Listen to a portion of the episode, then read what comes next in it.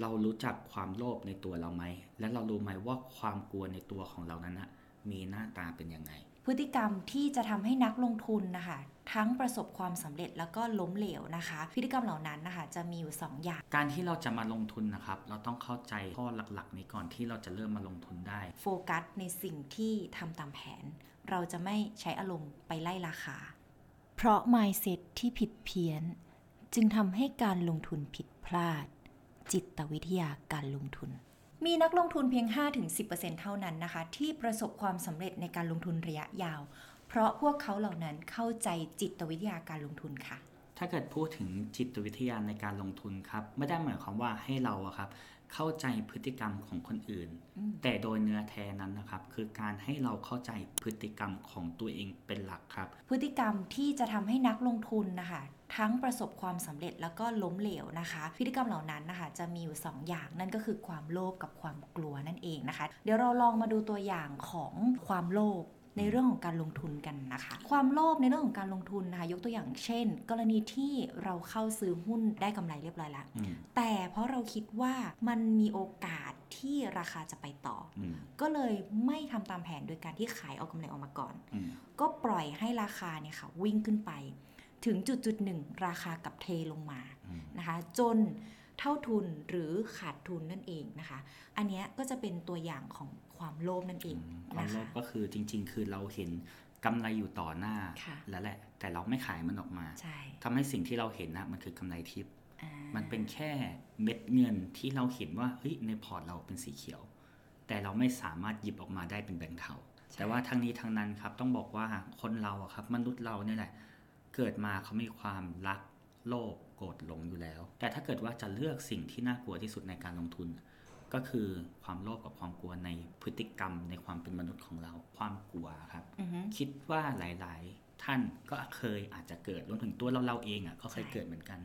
ก็คือถ้าเกิดวันวันหนึ่งอะครับ หุ้นที่เราซื้อไว้อะเรามั่นใจมากเลยว่าหุ้นตัวเนี้ยจะไปต่ออืมเขาไม่ได้ไปต่อเขาถูกเทลงมา หลุดแนวรับสำคัญหรืออะไรก็ตาม เราจะเกิดความกลัวกลัว มันจะมีการสั่นๆ อยู่ในใจเราเล็กน้อยถึงปานกลางอืมทันใดนั้นเองอะเราอาจจะตัดสินใจ action เลยว่า เฮ้ย ขายทิ้งดีกว่าค่ะแต่หลังจากนั้นครับ หลังจากที่เราขายไป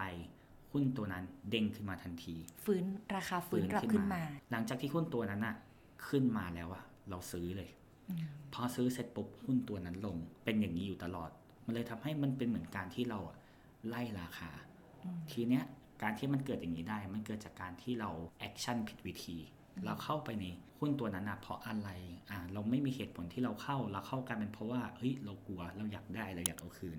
อันเนี้ยเป็นสิ่งที่ผิดเป็น mindset ที่ไม่ได้ถูกต้องเลย การที่เราจะมาลงทุนนะครับ เราต้องเข้าใจข้อหลักๆ นี้ก่อนที่เราจะเริ่มมาลงทุนได้อืมก็คือหนึ่งการที่เราไม่ไล่ราคานะคะ ก็คือเราตัดอารมณ์ออก มาก่อน โฟกัสในสิ่งที่ทำตามแผน เราจะไม่ใช้อารมณ์ไปไล่ราคา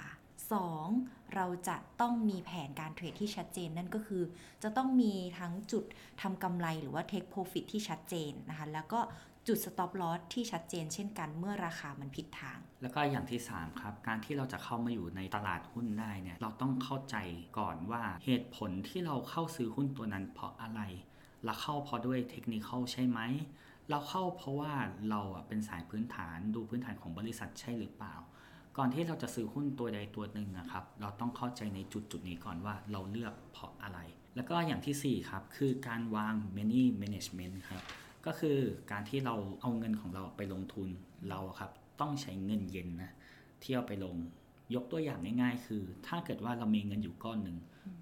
หนึ่งร้อยบาทค่ะ เราไม่ควรจะเอาเงิน 100 บาทเนี่ยมาลงทุนหมดเลยอือฮึเพราะจริงๆ100 บาทตรงเนี้ยมันอาจจะมีค่าน้ำค่าไฟ ค่าโทรศัพท์ หรือค่าใช้จ่ายจิปาถะที่เราต้องใช้ในชีวิตประจำวัน แต่เราควรจะเอาเงินส่วนที่เหลือครับ หลังจากเงินเก็บอีกเอาเงินตรงนั้นนะมาลงทุนอย่างถูกวิธี อาจจะแบ่งเงินเป็นสัดส่วน 10% 20% 30%ก็แล้วแต่การวางแผนการเงินของตัวเอง และนักลงทุนที่ประสบความสำเร็จนะคะ เขาจะมีความคิดแตกต่างจากนักลงทุนทั่วไปนะคะ เพราะว่าเขาจะมองว่าการลงทุนนะคะจะเป็นการทำธุรกิจนะคะ เพราะถ้ามองว่าเป็นการทำธุรกิจนะคะ เขาจึงทำการทุ่มเทศึกษาหุ้นตัวนั้นก่อนที่จะเริ่มลงทุนนะคะ ศึกษาแบบละเอียดแล้วก็มองหาโอกาสใหม่ ๆ และที่สำคัญค่ะก็จะจำกัดความเสี่ยงด้วยค่ะไบ